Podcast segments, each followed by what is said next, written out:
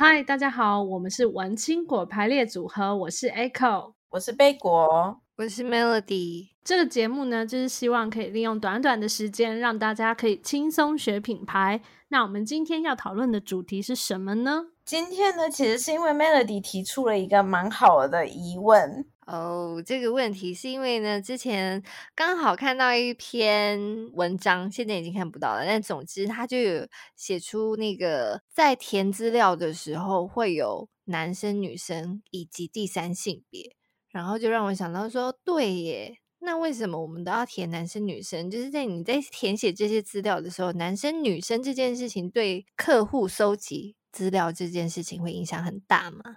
对啊，或者是说，呃，性别跟他真正喜好什么事情会有很直接的关联吗？为什么要做客户资料收集？好，那这一集呢，也一样要给大家三个重点啊，三个重点又回来了。所以呢，这三个重点就是推测兴趣、找共同话题。还有省钱，第三个应该是最重要的吧。所以呢，这次如果想要知道要怎么省钱的话，不好意思喽，只要你请你听到最后喽。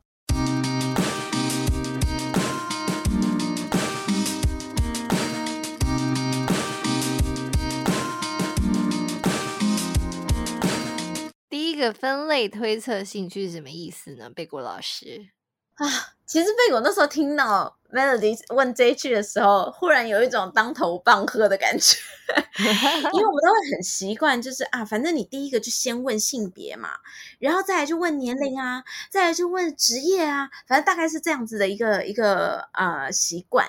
但是如果你仔细真的就是 Melody 一问，我才仔细真的去想了这件事情，所以我觉得其实也算是一种，就是在茫茫人海中，你想要把你的目标锁定在一个部分的群众，或者说你想要去理解一个部分的群众的一个，嗯，该怎么说？很简单的二分法吧，就有点像是说，就是比如说，应该说有朋友生小孩了，要去拜访他的前一天，你第一个会问他什么问题？确认是男宝还是女宝？是不是？诶，可是现在的性别，因为既然你可以选择男生、女生或第三性，不是就是性别这件事情会越来越不重要吗？可是我觉得它不是不重要，它让你选第三性是一种尊重，但是并不代表它已经不重要了。就算你今天是真的在心里认同自己是第第三性，对呃行销来说，我觉得它还是会是一种分类。现在有多这样子的选项，有两种意思，一个是我尊重你的选择，然后你如果心里其实你是 identify 自己是女生，或者是你是 identify 自己是男生，但是你不想跟我说，没关系，那你就选第三性，这是第一种。然后第二种的话是，就是我真的就是 identify 我自己，我是可能中性或者是第三性，那它会是另外一种的沟通方式，用用这样子很简单的二分或者三分甚至四分法去把。你的群众先推测出来，他可能在意的事情是什么？他可能会经历的那个思考逻辑流程是什么？我觉得有很大的部分是因为这两个原因。诶，回到那个男宝还是女宝？所以如果是男宝宝或者是女宝宝，你们会个别买什么样的东西？你这个问题也太难了吧？这个要开另外开一集。为什么很难？你会买很细是不是？Echo 自己的话，后来我都选那个男生女生都可以用的东西。我自己是不会用颜色去区分男生女生，但是我知道有人，比如说你买蓝色，可能大部分人就会直接想到可能是男生，或粉红色会想到是女生。那我就尽量避开这种会直接联想到的颜色，可能就选个黄色，就 男生女生都可以穿这样子。我也会，因为我如果啊，我跟我跟我妈妈很熟的话，我就会呃，我就会知道她的喜好，所以我选妈妈喜欢的颜色。对，没错，因为这个妈妈就是很希望她的女儿打扮成粉红色，那我就会帮她买，就是她粉红色的东西。但是如果我今天跟妈妈不熟，或者说我不觉得妈妈有特别喜好，那我会跟 Echo 一样，我会买中性的颜色。因为我也会觉得，就是教育从小要做起，就不要让他有一些刻板印象。其实可能就牵涉到我们的第二个重点，就是找共同话题。有点像是你在跟妈妈沟通的时候，其实你也是希望可以跟他找共同话题嘛，然后你也是希望可以打到他的心里嘛。所以，如果是像我们这样子，可以事先先做一个做一个略略的分类，你大概对于这个人的，也不能说对于这个人，而是说对于这个群体的成长逻辑，或者是对他的一些生命经验，可能多多少少会有一点点的样态出来。然后，所以这时候你就比较容易找到他可能会有兴趣的话题，或者是比如说我们在做假设做社群好了，或者是做促销的时候好了，你比较要知道要怎么样去打这个促销，或从哪一个方面去打这个促销。那当然这不会是唯一啦，应该还是会有一些其他的因素要加进来，然后让这个这个群体的样态越来越立体。越来越变得好像是你真正的一个朋友这样，就像我们之前一直在讲，就是要把你的受众当做朋友。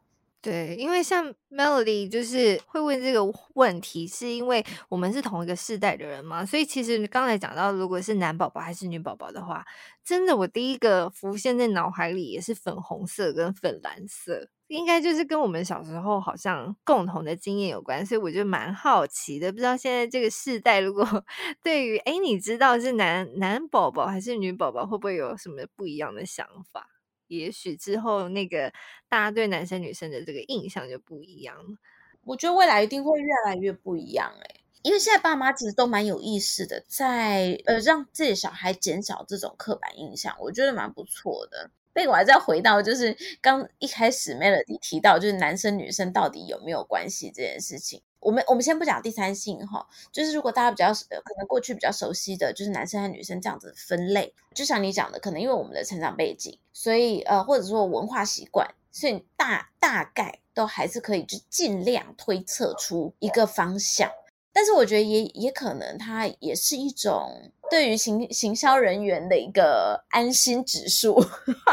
在你完全不了解对方的时候，你一定要抓住一线可能性去了解他，就有一点像是刚遇到了一个新朋友，你一定会想要知道他一点什么东西，因为你是想要知道他这个人，你想要关心这个人，那你一定会想要知道一点点什么东西呀？男生女生有时候就是一个，我觉得有一点像是那个一线了解的开端的感觉，嗯嗯，所以这跟省钱有什么关系呢？这个就到了我最重要的事情。当你了解了这些事情之后，你就可以不用像我们一开始，我记得好像第三节还是第几集，就是那个三个迷思，说什么我要打一到九十九岁，就是我要打全部的人的那一种错误的想法。